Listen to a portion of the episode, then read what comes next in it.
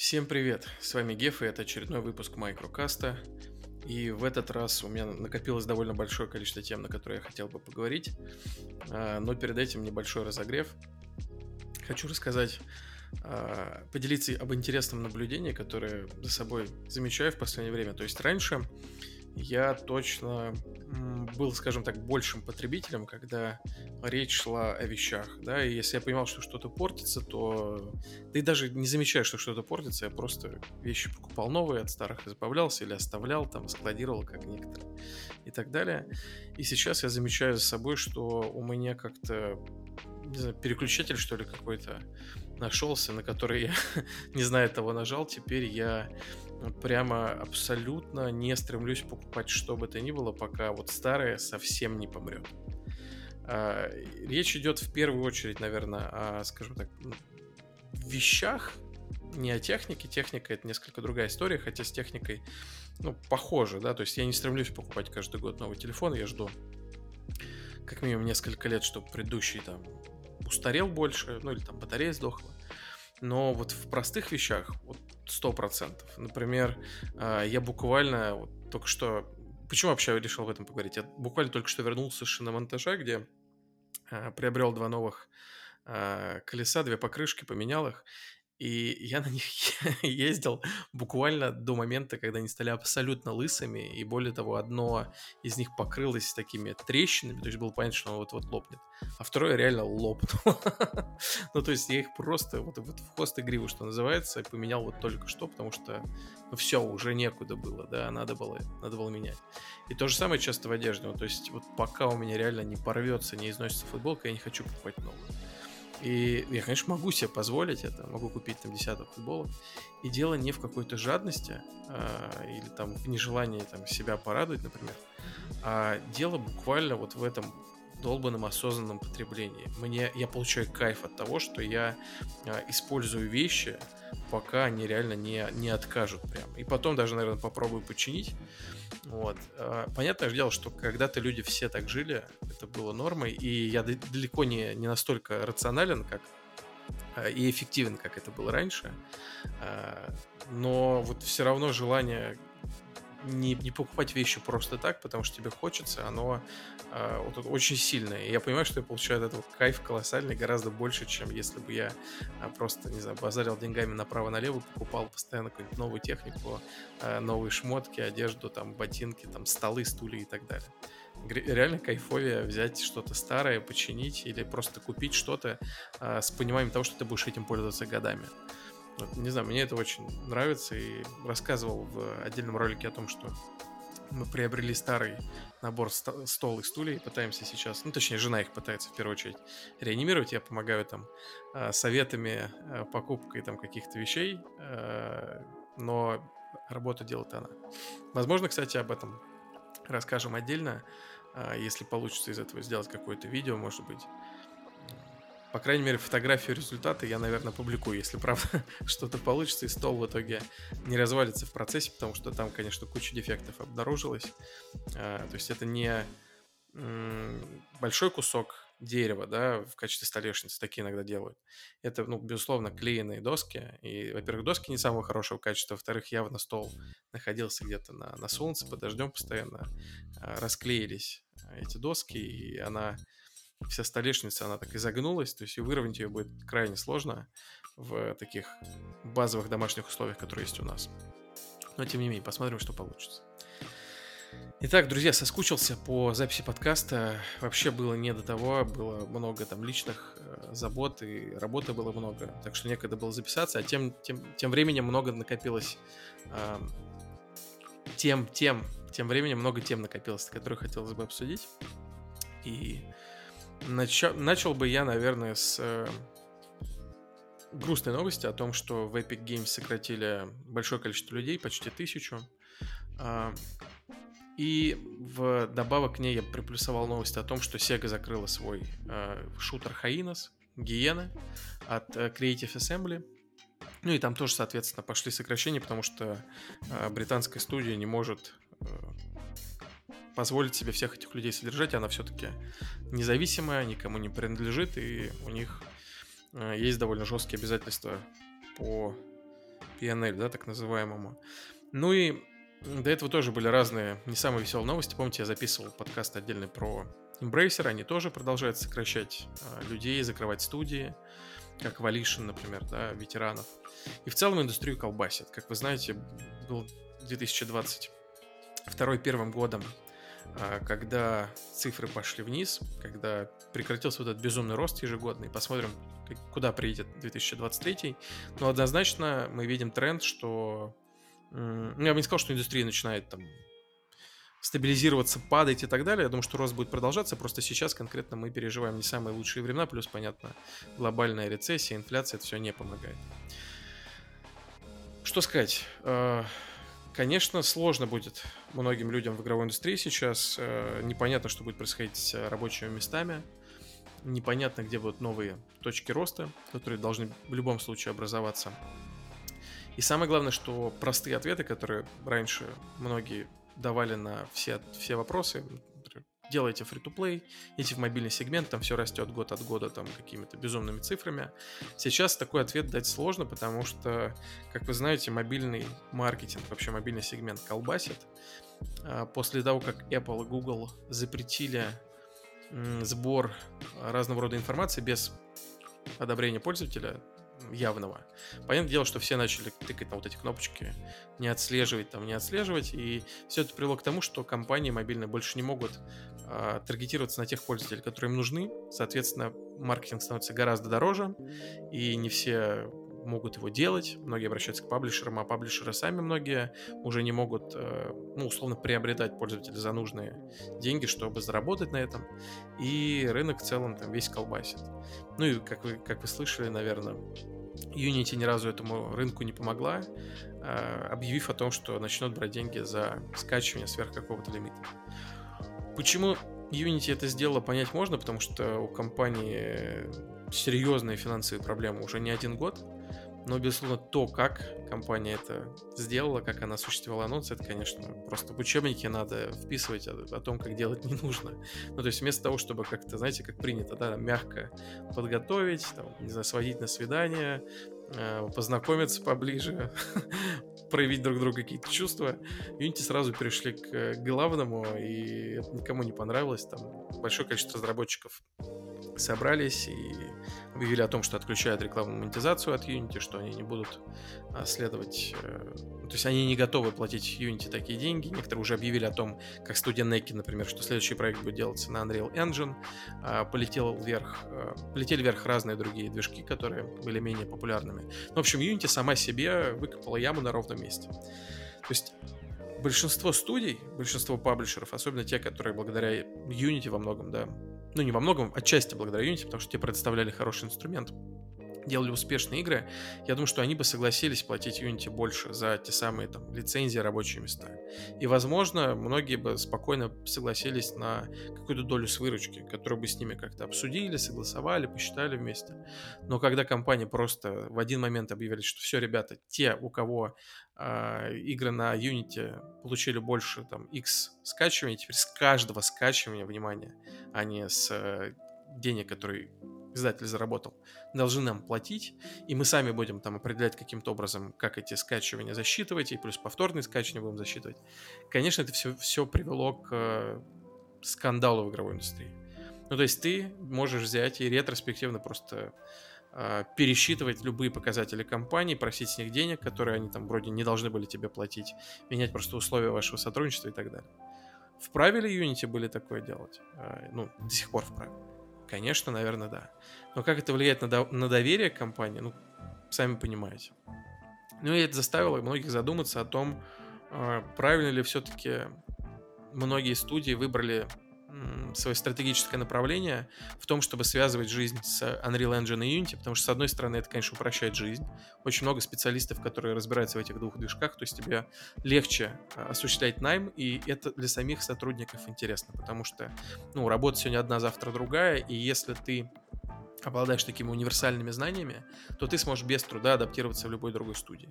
А если, допустим, ты работал, не знаю, три года в студии DICE, работал на движке э, Battlefield, то, ну, наверное, тебе будет сложно легко пойти и начать делать игру на движке Unreal. помним о том, что большие паблишеры, на самом деле многие, понимали всегда, что нельзя становиться полностью зависимыми, поэтому студии вроде... Точнее так, большие паблишеры вроде Electronic Arts или Rockstar – или, ну, Take-Two, соответственно, да, либо Ubisoft, японские игровые паблишеры. Почти у всех у них есть какой-нибудь свой известный популярный движок, который они стараются использовать в разных своих играх. У Capcom, вы знаете, есть свой движок, на котором делается Resident Evil, э, все практически.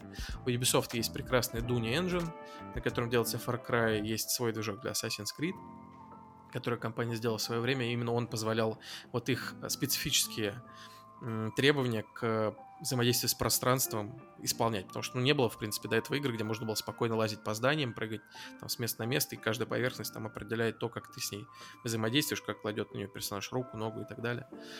А, есть а, свои движки у некоторых студий Sony, у Naughty Dog свой движок есть, есть свой движок у, у Гурила, Гирила, а, который использовал в том числе Хидео Кадзима для Death Stranding. Ну, в общем, я к тому, что большие издатели понимали, что нельзя полностью вставать в зависимую позу, потому что классно, что сегодня тебе дают инструментарий бесплатный, ты должен делиться 5% выручки. Но, во-первых, если ты действительно большой, ты продаешь за 10, 15, 20 миллионов копий, и речь идет о, ну, иногда даже в суммах больше миллиарда, то 5% это, во-первых, много. А во-вторых, э, ты становишься просто заложником. Завтра Epic Games испытывает финансовые проблемы, пожалуйста, ты остался без, без движка. Или завтра решает Unity, что хочет брать за каждое скачивание с тебя деньги. Или вообще, не знаю, за каждое просто упоминание вслух Unity. Ты должен сразу магическим образом заплатить им э, каким-то образом, э, это мало кому может нравиться. Поэтому стратегически сейчас, э, я думаю, еще большее количество студий задумалось о том, что, блин, может быть, вспомнить начало 2000-х, конец 90-х, когда у каждой, у каждой студии был свой движок. Вот. Ну и, конечно, ветераны индустрии, я бы сказал, те, кто там делали те самые, не знаю, Арканумы, Fallout, Neverwinter Nights и прочее, прочее, они как раз в этом плане более приспособлены к жизни, потому что, ну, есть много примеров, когда программисты, создатели движка движков легко, без проблем осваивали те же самые Unity там, и Unreal, но наоборот это, судя по всему, куда сложнее происходит. В любом случае, интересно, интересно, это все сильно будет менять индустрию, то, как, э, на каких технологиях будут делаться игры через там, 5-6 лет, как мне кажется. Потому что, да, сейчас вроде Unity пытаются замять ситуацию, и есть позитивные изменения, что очень хорошо для разработчиков. Но зерно сомнений, я думаю, что у многих, во многих это заронило. Теперь следующая новость, которую я бы хотел обсудить, э, ну такая большая, наверное, история, это то, что происходит э, с Microsoft. Как вы знаете, там по, непон... по непонятным причинам слили опять большое количество информации, и Microsoft обвиняла FTC. FTC сказала, что мы ничего не делали, вы там сами залили эти файлы, но неважно. Суть в том, что Microsoft э, на общее обозрение выложила часть документов, которые, во-первых, позволили узнать, что компания готовит ревизию Xbox Series X. Как вы знаете, она будет такой цилиндрической формы, а, что прикольно, да, потому что текущий Xbox это такой прямоугольничек, как его некоторые называют гроб. Вот, но на самом деле классная коробка, очень хорошее качество сборки, и вообще она такая маленькая, симпатичная. Гораздо больше PlayStation 5 мне нравится. И клево, что они вот концептуально решили вот оставить ту же самую консоль, на самом деле, добавив там чуть-чуть памяти. Теперь будет 2 терабайта, но теперь она вот сферическая, да, то есть это цилиндр. Клево. Ну и из интересного то, что Фил Спенсер не зря говорил тогда еще на релизе PlayStation 5, что DualSense это клево, и Xbox, конечно, нужно смотреть в эту сторону, перенимать. В итоге, как вы знаете, они делают тоже э, геймпад с как это называется, haptic feedback, не помню, как это переводится. Но, в общем, э, геймпад, который гораздо лучше передает э, то, что происходит на экране, а не просто там вибрирует. Это тоже клевая новость.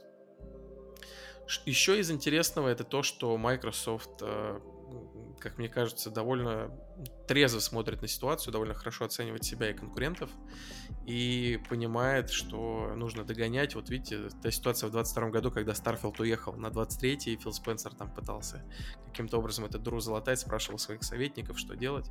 И советы были на самом деле неплохие, но видите, мало что из этого получилось. Но на самом деле самое любопытное во всех этих сливах, потому что, ну, то, что релиз консоли будет там новый, я думаю, что все плюс-минус там догадывались, что будет какая-то ревизия, а вот э, список игр э, некоторых слитых был интересен. Не факт, что они все появятся, может быть, это слухи, но лично меня заинтересовала новость о ремейке Обливиона, который, а, по сути, стал а, большим консольным дебютом и успехом Bethesda. А, когда Oblivion вышел, именно тогда очень большое количество игроков консольных начали играть в их ролевые игры.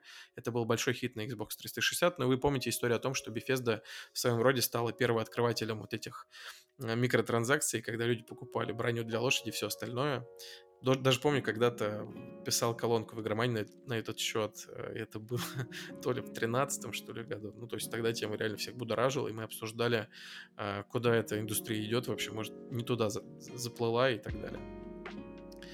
Так вот, ремейк Oblivion, безусловно, интересен, потому что вот я сейчас за поем играю в Starfield, о чем я скоро поговорю. Хочу поделиться свежими впечатлениями.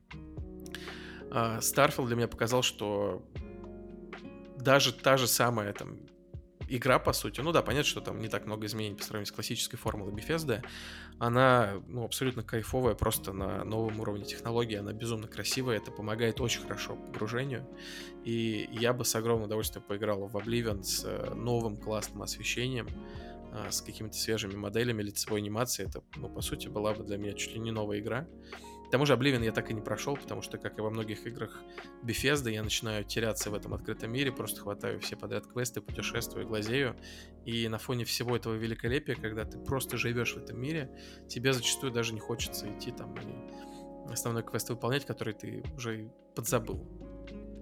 Starfield при этом несколько другая история, но опять, опять об этом чуть-чуть позже. Так вот, еще из интересного, это то, что упомянули там Dishonored 3. А, безусловно, документ, судя по всему, старый, но я, конечно, очень надеюсь, что эта игра состоится, несмотря на коммерческий неуспех второй части, потому что Dishonored точно заслуживает жить, и Arkane тоже заслуживает того, чтобы продолжать творить. Главное, чтобы деньги в закромах Microsoft на эти студии не, закры... Э, не закончились.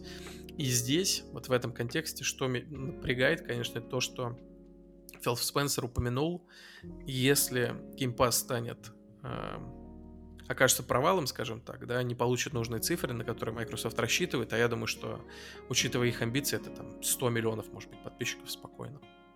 Сейчас их 25. Во-первых, известно, что Game Pass э, не сильно-то и растет в последние там полтора-два года. Интересно, кстати, что изменится после релиза Starfield. И, во-вторых, то, что, ну вот Фил Спенсер упомянул, если целевые показатели к 2027 году не, не выполнят, Microsoft может уйти с игрового рынка. И, ну, конечно, может быть, он преувеличивал, это суд, все-таки они пытались выиграть, и надо было каким-то образом давить на, на суде, решения и так далее, но, безусловно, то, что сейчас в игровой индустрии происходит в премиум-сегменте на консольном рынке, это очень на руку всем нам, потому что ну вот повторюсь, у меня вот есть PlayStation, у меня есть Xbox, и, и там, и там я купил себе там по подписке годовой, да, там 120 долларов там, и успел до повышения цен. На PlayStation порядка такая же сумма, а, порядка 120 долларов на, на Xbox, ну, плюс-минус. Соответственно, ты, платя, там, не знаю, 20 долларов в месяц, можешь получать довольно большой набор хороших игр.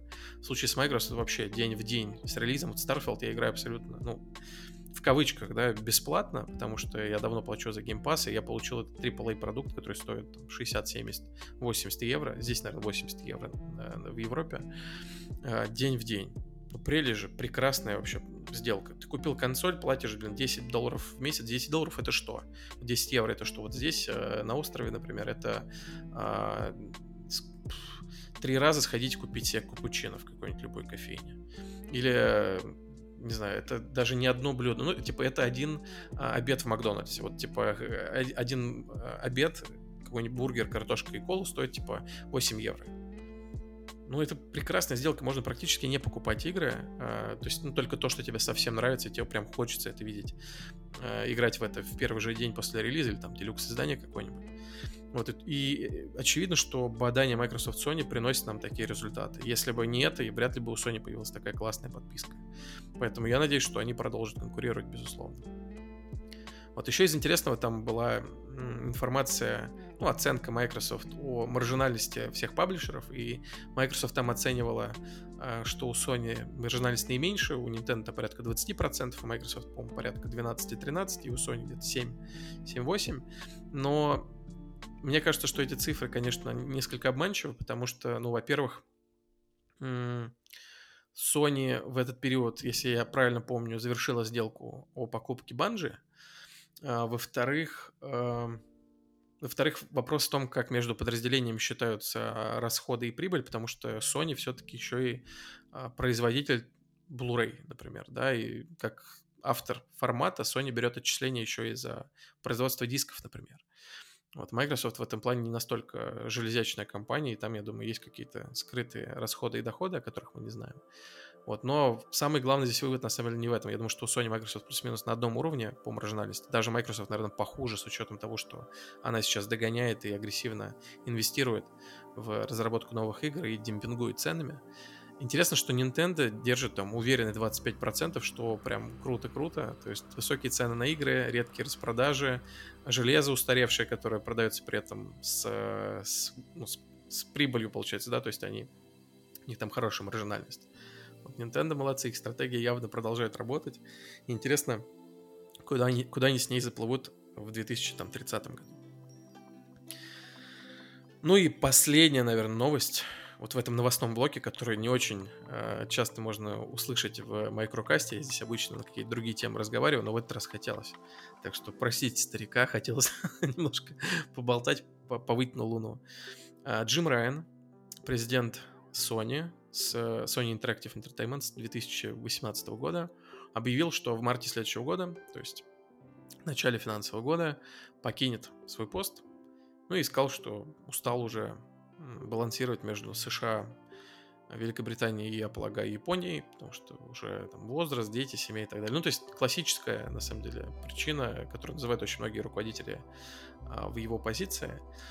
Что там на самом деле происходит, э, знать мы не можем, безусловно, но факт в том, что ну, он, он оставляет компанию в хорошей форме. У Sony все прекрасно.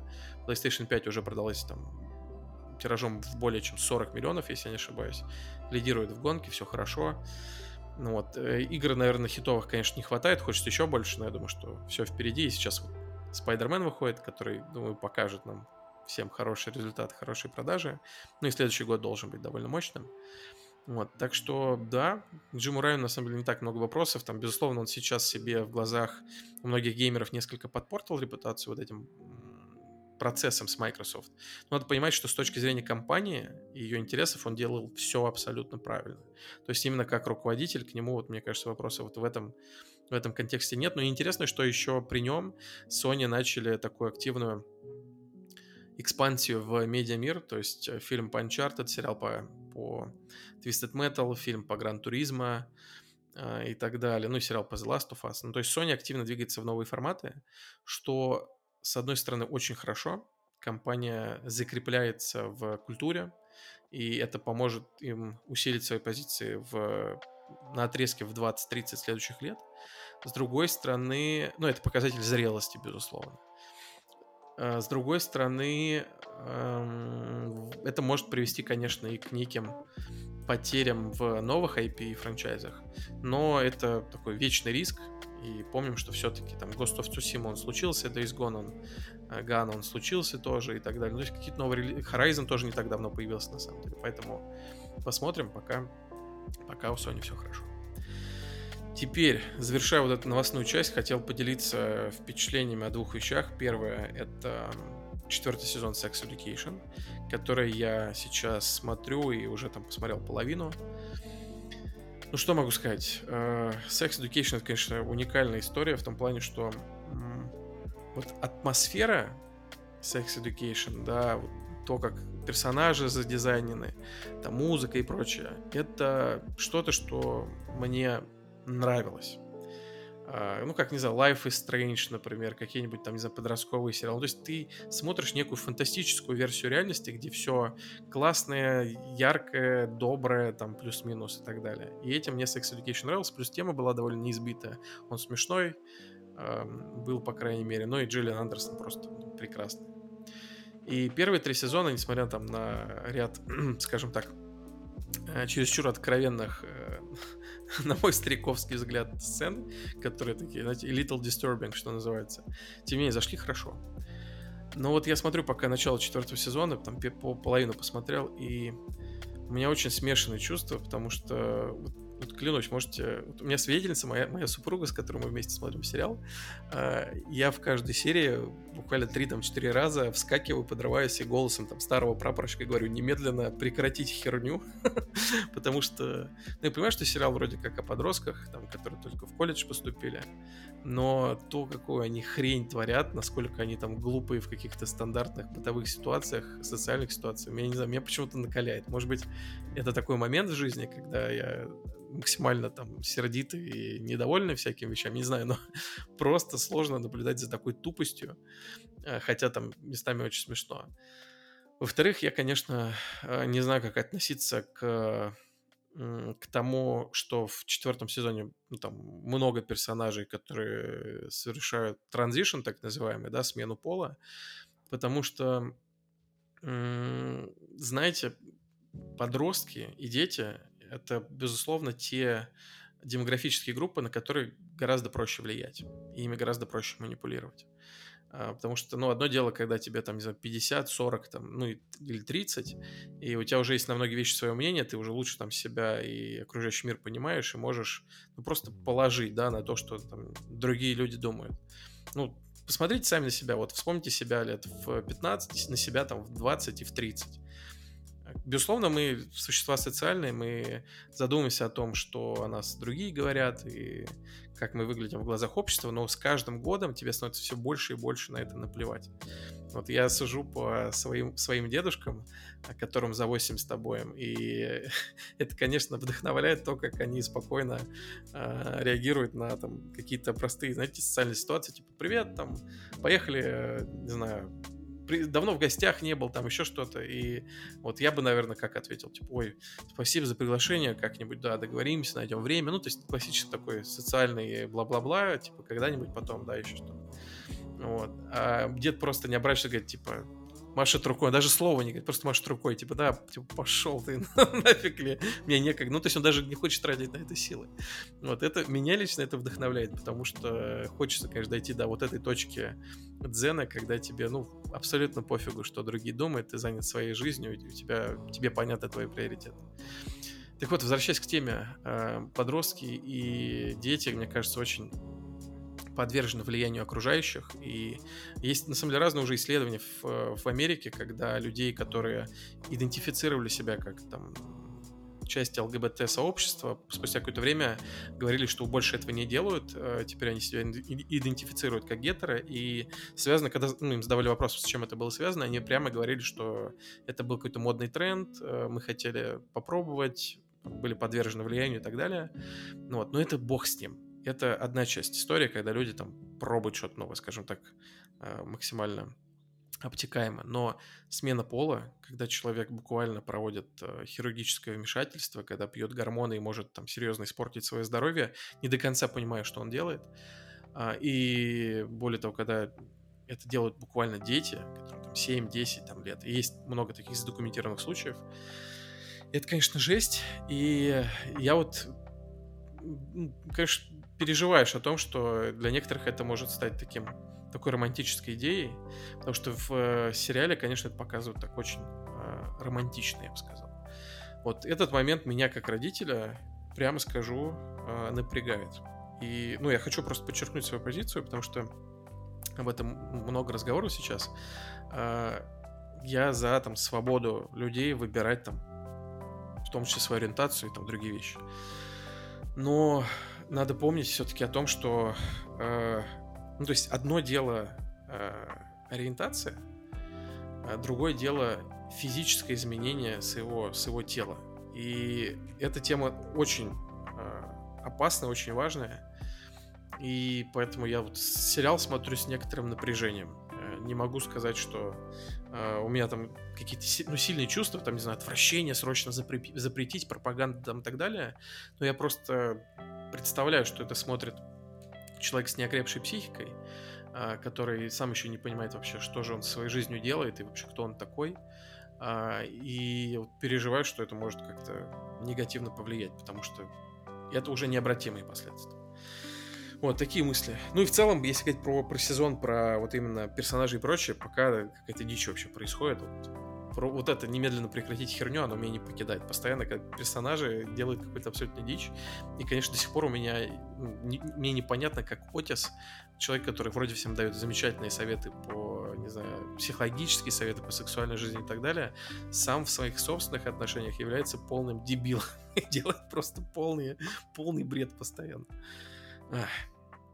Anyway, это про Sex Education, теперь про Starfield. Starfield уже наиграл больше 35 часов. А, я знаю, что очень многие люди к этому моменту уже игру проходят. А, большинство ревьюеров заявляли там 35-45 часов.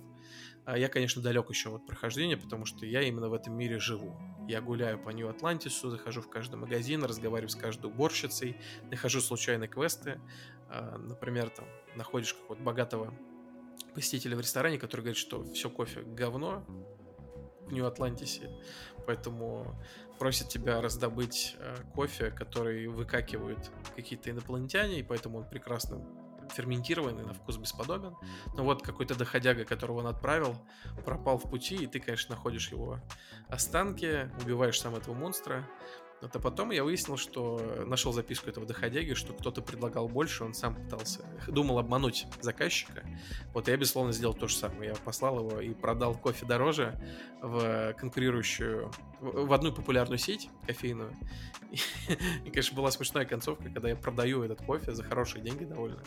И спрашиваю, а что вы будете с кофе делать? И мне эта женщина говорит, да мы его просто уничтожим. Мы не знаем, как его готовить, нахрен он вообще нужен. У нас сеть нормальная, все это говно пьют, и мы просто его хотим уничтожить. Пусть люди не знают, что есть альтернатива.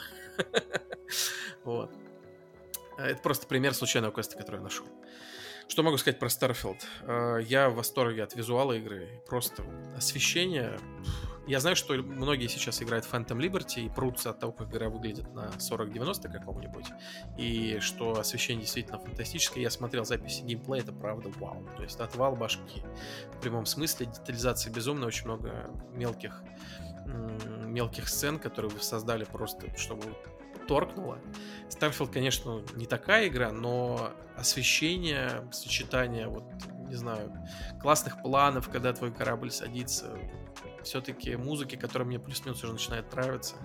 Не знаю, я прям получаю кайф от атмосферы этой игры, я хочу в ней жить, блин, я делаю все, там все читаю, и, ну, зашла, прям зашла как по маслу. И отдельно хочу отметить боевую систему. Мне прям нравится в этой игре стрелять. Вот я ловлю себя постоянно мысли о том, что мне кайфово стрелять, мне кайфово прыгать на этом джетпаке, э, стрелять из дробовика в упор, там, использовать метательные там гранаты, вот это все. Ну, просто кайфово стрелять, нравится. При этом я не могу сказать того, того же самого о многих шутерах, в которые играл в последнее время, там даже о последней Call of Duty, в которой я играл. Здесь мне прям кайфово. И более того, не побоюсь сказать, что мне геймплейно даже шутинг в Starfield нравится больше, чем в Halo э, в последней, которая, ну, была классная. Это хороший шутер. Halo всегда была хорошим шутером, но вот все, что между шутером, э, меня прям расстраивало. Ну и там был определенный дисбаланс в некоторых схватках, э, которые тяжело проходились. Вот Starfield прям хорошо заходит, стрельба хорошая. При этом минусы, конечно, обнажаются все больше и больше. Например, интерфейс, э, особенно все, что касается инвентаря, ну, это просто чудовищно, на мой взгляд. Ну, просто каждый раз, когда мне нужно выбрать пушку, какую я оставляю себе, какую выбрасываю, я прям вздыхаю, захожу в этот э, интерфейс и трачу там безумные десятки минут. Ну, просто ну, ужас. Неудобно. То есть все есть, на месте вроде бы, да, и ты можешь легко там сравнивать пушки и так далее, но, блин, все равно неудобно. Гораздо больше делаешь движений, чем мог бы, мне кажется. При этом я не могу предложить какое-то супер там изящное решение, но факт в том, что не нравится. Ну и, безусловно, тут есть много того, за что всегда ругали игры там Bethesda, что много там приди, по, принеси, подай, бегать куда-то там на долгие расстояния, на своих двоих нет транспортных средств и так далее, как люди говорят. Но для меня это не недостатки. Мне это как раз ок. Мне нравится просто бродить, смотреть там, заглядывать э, под каждый уголок, сканировать все эти там объекты, находить новые, находить там записки какие-то и так далее. То есть я получаю от этого удовольствие. Ну и последнее. В игре, конечно, большое количество систем, которые некоторым пришлись по душе. Например, там вы видели, наверное, новость о том, что человек создал полностью, э, что называется, self-sustainable planet, да, то есть когда ты добываешь все ресурсы, на них там делаешь все, что тебе нужно, э, строишь там новые корабли и так далее. Тут реально заморочился. Вот. Э, у меня даже среди подписчиков очень многие, особенно Mad Max, там э, упоролись по кораблям, и им нравится их проектировать и так далее. Меня как раз эта часть игры вообще ну, особо не, не волнует и не торкает. Э, есть э, подобные истории в Fallout. И, нет, клево, что они есть. Клево, что игра комплексная, и ты можешь всем этим заниматься. И я, помните, даже восторгался этим, когда писал про Starfield, что ни хрена себе какая комплексная игра, какая там, она сложная там и так далее, интересная. Но я понимаю, что мне этим много заниматься неинтересно. Да, там я сделал себе свой какой-то корабль, да, я добываю ресурсы регулярно, там куда-то их продаю, но главное, что меня здесь э, держит, это именно атмосфера отыгрывания вот этого персонажа. Я такой э, Хан Соло немножко космический негодяй, но с э, добрым сердцем прям нравится отыгрывать. Вот нравится знакомиться с людьми, общаться, там, драться и так далее. И я вот понимаю, что надо этим, собственно, и заниматься. То есть я уже по Fallout 4 усвоил урок, что в играх Bethesda новых не нужно себя насиловать и делать то, что тебе чуждо, иначе ты просто испортишь ощущение от игры полностью. Вот я когда начал второе прохождение Fallout 4, я играл уже так, как я люблю именно играл в ролевую игру, где вкачивал там обилки, которые мне интересны, отыгрывал их максимально, много общался, исследовал, и тогда я получил кайф. Соответственно, в Starfield я пытаюсь сделать то же самое. Полноценное, наверное, какой-то ревью последует позже, э, если будет, потому что, может быть, я в микрокастах как-то наговорю. Но пока для меня это прям большое впечатление и любовь. Нравится Starfield, и надеюсь, что у вас у всех в этом году нашлась игра, от которой вы кайфуете, потому что, ну, конечно, год потрясающий. Выбрать есть из чего, мягко говоря. И буду рад, если вы в комментариях напишите, что для вас уже в этом году стало вот такой любовью, э, в которую вы окунулись и получаете удовольствие. С вами был Геф, новый майкрокаст, может быть даже рекордный по продолжительности, я думаю, что он будет очень длинный, но был перерывчик и хотелось наверстать. Спасибо, что слушаете, спасибо за поддержку, спасибо подписчикам на Boosty и Patreon е. Пока.